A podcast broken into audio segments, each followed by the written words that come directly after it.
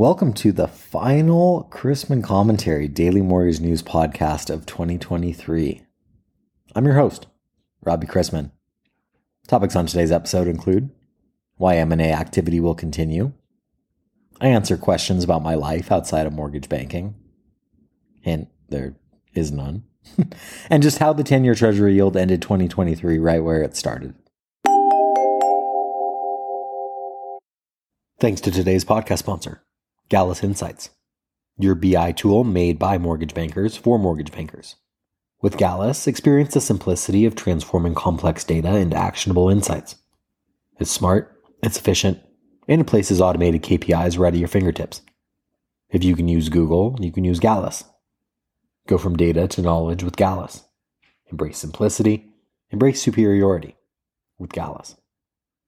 And if you do reach out or sign up, please let them know that you heard about it through the Chrisman commentary. Is ego a reason that your company is still in existence? Many lenders tell me that they have cut things to the bone, but now what? Some have cut high producing branches after examining the net income of those branches, and a lot of volume doesn't mean a lot of profit. In a merger or acquisition, it is important to let the agencies know about a potential change in control as soon as feasible and prudent. Meanwhile, mergers and acquisitions continue on, whether they are involving lenders or vendors. My Home, a Williston Financial Group company, acquired Volly, a leading national provider of dynamic technology and marketing services for banks, credit unions, and mortgage lenders. Separately, we also learned this week that Cross Country Mortgage is buying AMCAP Mortgage in Houston, a privately held non bank that has funded just under $2 billion this year, per Inside Mortgage Finance. Lenders tired of the rate volatility, the cost cutting, rates possibly trending higher with the Fed fighting inflation until the Silicon Valley Bank failure drove them down, may be looking at selling their company or merging it. There continues to be good deals for potential sellers, and the reason is that there are a lot of buyers who continue to want to grow market share in a down market. Recent deals have had upfront premiums and solid earnouts, with a good cultural fit for the parties. Often the premium being paid is driven by the ability for the seller to add the production without having to add all the corporate expense. So it can be painful decisions about the corporate debts, such as secondary, HR, risk, technology, etc. But the end result is that the production is worth more to the buyer than it is to the seller due to the cost savings. And that shows up on the premium offers. And the seller gets the balance sheet plus a share of that financial benefit. So it can be a potential win win. Of course, it has to be a deal that makes sense for the LOs and production staff too, so that's why culture matters so much. In valuing a company, a potential buyer will look at the audited net worth and the discounted cash flows, usually for the next three years of estimated earnings. Obviously, the devil's in the details and assumptions. The value to a potential buyer will depend on different factors, and the three main variables often used in an analysis are loan volumes, margins, cost structure, and profitability and the current policies, procedures, and business model. I think that was more than three, but okay. of course, repurchase obligations are included, as well as existing or potential liabilities. Are there outstanding lawsuits? Is the buyer buying the entire company or a percentage of ownership? As in, a minority ownership has very little value. And it's not a simple process. Making assumptions about the future is problematic, and a thorough examination of these factors is where the value of a competent advisor shows itself. For today's final interview of the year, I actually let attorney Brian Levy, who was on the show yesterday, ask me some questions about my life outside of mortgage banking. Here goes. Can I ask you some questions? yeah, totally. You want to you want to start by doing that? Sure. Um, so, you know, Robbie, we we we hear from you on on the podcast um, almost daily, and I feel like I'm starting to get to know you a little bit, um, certainly more than sort of the general audience. And I think there's some really interesting things about you, um, not just your experience in the mortgage business, but also also your experiences outside of the mortgage business. And, and one of the things that really struck me was your bike racing background. I I really want to hear more about that. Like what what's the story on that? Well, I grew up in Marin County where mountain biking was invented. And uh, on the weekends, my dad and I would ride bikes to the farmer's market and we'd meet my mom and my sister. And those are some of my early memories. In high school, I got away from it. I played baseball, basketball, football. In fact, my dad got me a road bike for Christmas one year. I think I rode it twice before just putting it in the garage and uh, sticking with ball sports. And in college, I got recruit recruited to play baseball at a bunch of different schools, but I wanted to go to school for the college experience. Uh, by, never, by, that you mean the the social experience or the education? I I never I never enjoyed playing baseball that much. I was just really good at it. that sounds presumptuous, uh, but I never I never really enjoyed playing baseball. And uh, so one summer I I picked up bike riding, and uh, that first year I got on the podium at the national championships for USA Cycling Collegiate Whoa, whoa, whoa! You just jumped from I decided to get on a bike basically to. We got we have time con- we have time constraints here on the podcast. I yeah I had a ah, all right. We'll, I, we'll, I we'll do the interview another time. VO two max like a uh, like a thoroughbred horse Olympian. I don't know. You know, it's, I I was naturally always pretty strong and uh, had good cardio and it came came naturally. So I got on the podium, collegiate nationals, my first year racing at the University of Texas. And then right after school, rather than going and working in the mortgage industry, my first job was went straight over to Switzerland to race bicycles for a uh, professional team over there, and that was short lived. You realize it's a very difficult sport. You're only as good as your last result a lot of the time, and uh, 150 people might start a race, and one person wins. Three people make the podium. Everybody else is left by the wayside you were not happy being a domestique. No, no, I, I could win. I could win my own races. It's just a brutal, brutal sport versus almost every other sport. If you do the hundred meter dash or you you swim a three hundred meter freestyle, it's a short period of time, and you might be almost that you're neck and neck with the person that won.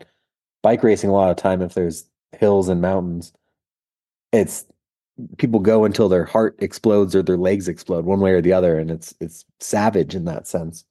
And so i remember one race i was doing outside of geneva we are in the the swiss alps right on the french border and for three hours i was just trying to hang on the wheel in front of me it was raining it was freezing and uh i finally exploded and you you pop as they say and uh, i look up and I'm in the mountains and it's like a rainforest with these waterfalls and I I hadn't been paying attention to any of the scenery and I was like what am I doing? Bashing my head in every week racing.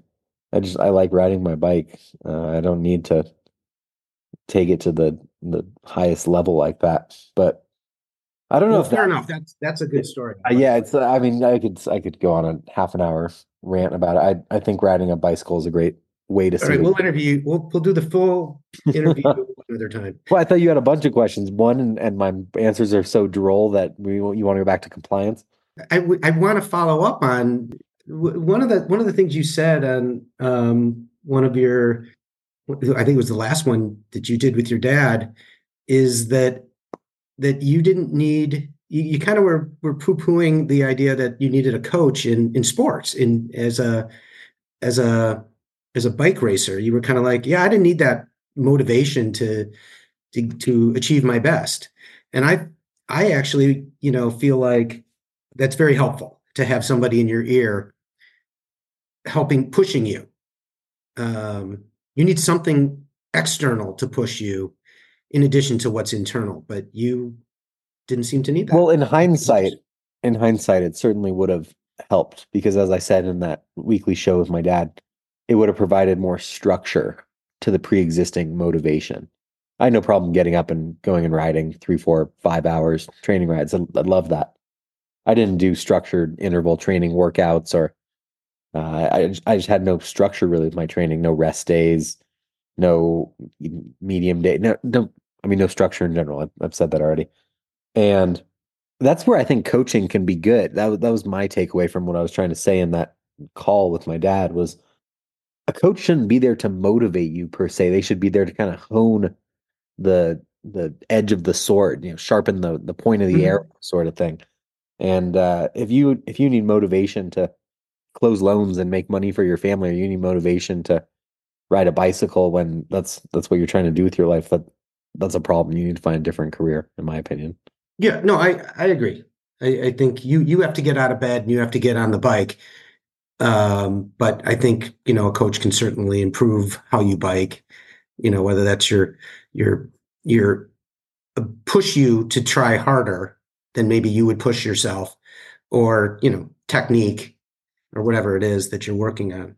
Um, and I, I agree that having that external voice can drive you that much further. I mean, look at like in the Tour de France, the time trials they do. They have a radio in their helmet, and if they show you the audio feed, it's some some European guy constantly going, "Go, go, go! You can go faster, faster, faster!" You got like for thirty minutes or forty minutes, however long the time trial is, and it does make a difference in terms of having somebody in your ear pushing you, driving you. Uh, some people need that more than others. The older I get, I think mental focus and motivation is sort of a broad word, I think, but you know, being able to um, push yourself is easier um, as you get older. It's more of a mental game than a physical game. What what motivates you in your career currently? Well, it's different um, than than sort of pushing yourself physically. Um, and that's why I said, I think I said sports analogies can only go so far. I'm not really sure what motivates me, you know, to to do well in my in my professional career. I, this is just how uh, I've, I've, always been. Um, you know, I, I, think excellence is important. I think um, listening to your clients is is critical. Um, and then having solutions that they can actually implement. So I always tell people it's easy to be a lawyer and say, well, this is what you should do.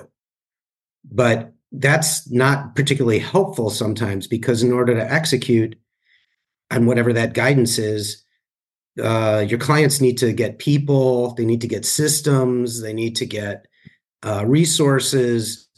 And, you know, if you aren't cognizant of the the constraints that they're under, your, your guidance isn't particularly helpful. Um, and so I was really, I've always been that way. I've always been very practical. I've always been very, you know, I, don't know that it's empathetic, but it's it's understanding, putting yourself in somebody else's shoes and um, helping them achieve their objectives. That's that's I, what I, I latched on to to one thing you said there, which is this commitment to excellence, not to sound like Al Davis, the Raiders owner. But if you're going to do something, why half-ass it? Yeah, you, you're. I'm. My reputation's at stake when I put something out there. Uh, I, you know, why would you? Why? Yeah, why? Why phone it in? Well, no, I mean, I want to stay on that point, that that excellence point, um, because I think it's a it's a really important one. Um, you know, I don't um I don't sell my name easily. I mean, it, people want I, I my own credibility is the most valuable thing I have. Um and that's something I won't I won't give away. Um, people will ask me to put something in my mortgage musings, you know, um, about them or you know promote something. And i'm i'm not for sale in that respect. You know like if i think something's good i'll i'll i'll say it. Um and you know so that's why um that mortgage musings is really a full expression of me. I don't feel um constrained in any way although i think in one of my footnotes i noted that you know hey i mean i, I I, my client base is mostly independent mortgage bankers and bank owned subsidiaries. Um, probably not likely that I'm going to say things that are going to be uh, detrimental to their business. Um, you know, uh, you don't want to bite the hand that feeds you. Um, yeah, maybe, so, maybe now's a, a good time to say, uh, just so everybody, a quick reminder to everybody, today's podcast is brought to you by Gallus Insights, bringing data from your various databases and systems into automated business intelligence. Sorry, Brian. What were you saying? Go on. I, uh, I'm, listen. I, that, I, I, think it's important to um, disclose your priors. And um, I'm not familiar with your sponsor, so I can't say anything bad or good about them. But um, if they sponsor the Chrisman podcast, uh, I'm sure they're they're good just from that perspective. And if somebody wants to be in the the mortgage musings, I'm sure they're good from that perspective too. Yes. Yeah. Well, um, listen, I'm like I said, I'm not I'm not for sale in that respect. Um, Maybe this interview should be like a a, a uh, intervention. How I how I'm not how to not whore myself out for a quick buck. Yeah, well, maybe maybe I should maybe I should change my my view. You you tell me how much they're paying you for the sponsorship, and you know, there's an old there's an old um, uh, uh, Woody Allen joke before he got in all kinds of trouble with his uh, sexual proclivities, but um, it, it, the joke goes like this: they they called me and they asked me to do a vodka ad and I said, I'm not going to do a vodka ad. This is what he's talking. I'm not going to do a vodka ad. Uh, vodka, you know, it, it's it's alcohol. People people have all kinds of problems with drinking, and and it just causes problems. You know, alcoholism leads to so much, you know, death and liver disease and so many terrible things. I'm not I'm not going to do a vodka ad. They want to pay you a million dollars. I said, hold on, I'll get Mr. Allen. Yeah, so, I, I, mean, every, everybody has a price. Everybody has a price. Everybody has a price. Uh, mine might not be that high. Hey, if anybody's out there listening and wants to consider sponsoring uh, a week of this podcast, let me know. I'm pretty booked for 2024, but uh, we can always do sponsored interviews. I haven't been sure what day it is all week, but we're finally at the end of it, and we even abbreviated trading session to boot. Markets this week continued to price in aggressive rate cuts throughout 2024, despite the Fed's latest dot plot only calling for 75 basis points of easing in the latter half of the year. Pricing in Fed funds futures contracts implies a nearly 75% chance that the Fed will ease rates by a quarter point in March. Yesterday, bonds, which include those backed by mortgages, gave back price gains from earlier in the week as the market responded to weak demand during the day's $40 billion seven year note auction. The poor auction invited some additional selling that lifted yields toward their opening levels from Wednesday. After a tumultuous year, the 10 year bond yield is roughly unchanged on a year to date basis. Speaking of rates, Freddie Mac reported the 30 year primary mortgage market survey recorded its ninth consecutive decline this week to 6.61%. Since rates peaked in the latter part of October, the rate has fallen 118 basis points to its lowest level since 6.57% in the week ending May 25th. Year over year, however, it remains up by 19 basis points and by 339 basis points above the beginning of 2022 before the Fed began hiking in March of that year. In terms of economic data yesterday, the National Association of Realtors reported that pending home sales in November remain the same as one month ago. Unfortunately, pending home sales dropped in all four U.S. regions compared to one year ago. The advanced goods trade deficit widened to $90.3 billion in November from a revised deficit of $89.6 billion in October. Advanced retail inventories were down 0.1% in November after decreasing a positively revised 0.1% in October. Advanced wholesale inventories were down 0.2% in November after decreasing a revised 0.3% in October. The final trading day for 2023 doesn't have much going on, with just Chicago PMI for December due out later this morning before a SIFMA recommended early close. That pretends even thinner trading conditions, though there may be some month end index movement. For those planning on an extra long weekend, next week sees risk events ramping up with ISM manufacturing, JOLTS, minutes from the FOMC's December 12th and 13th meeting, ADP employment, and payrolls before the early close, and if anyone is logging loans today, we begin the day with agency MBS prices roughly unchanged from yesterday, and the 10 year yielding 3.86 after closing yesterday at 3.85%. See you in 2024. Let's wrap up with a joke and some housekeeping. How about some drinking quotes ahead of the weekend? He was in a pub when he proposed. It was very romantic. He got up on one knee. What's the only drink size they allow in North Korea? A supreme leader. A termite walks into the bar and says, Where is the bartender? What did the bartender say when Charles Dickens ordered a martini? Olive or twist? What's the difference between deer nuts and beer nuts? Beer nuts are 175, but deer nuts are under a buck. Two men walked into a bar. The third one ducked. A minister, a priest, a rabbi walk into a bar. What is this? asked the bartender. Some kind of joke? A dyslexic guy walks into a bra. A snake crawls into a bar and orders whiskey, but the bartender won't serve him because he can't hold his liquor.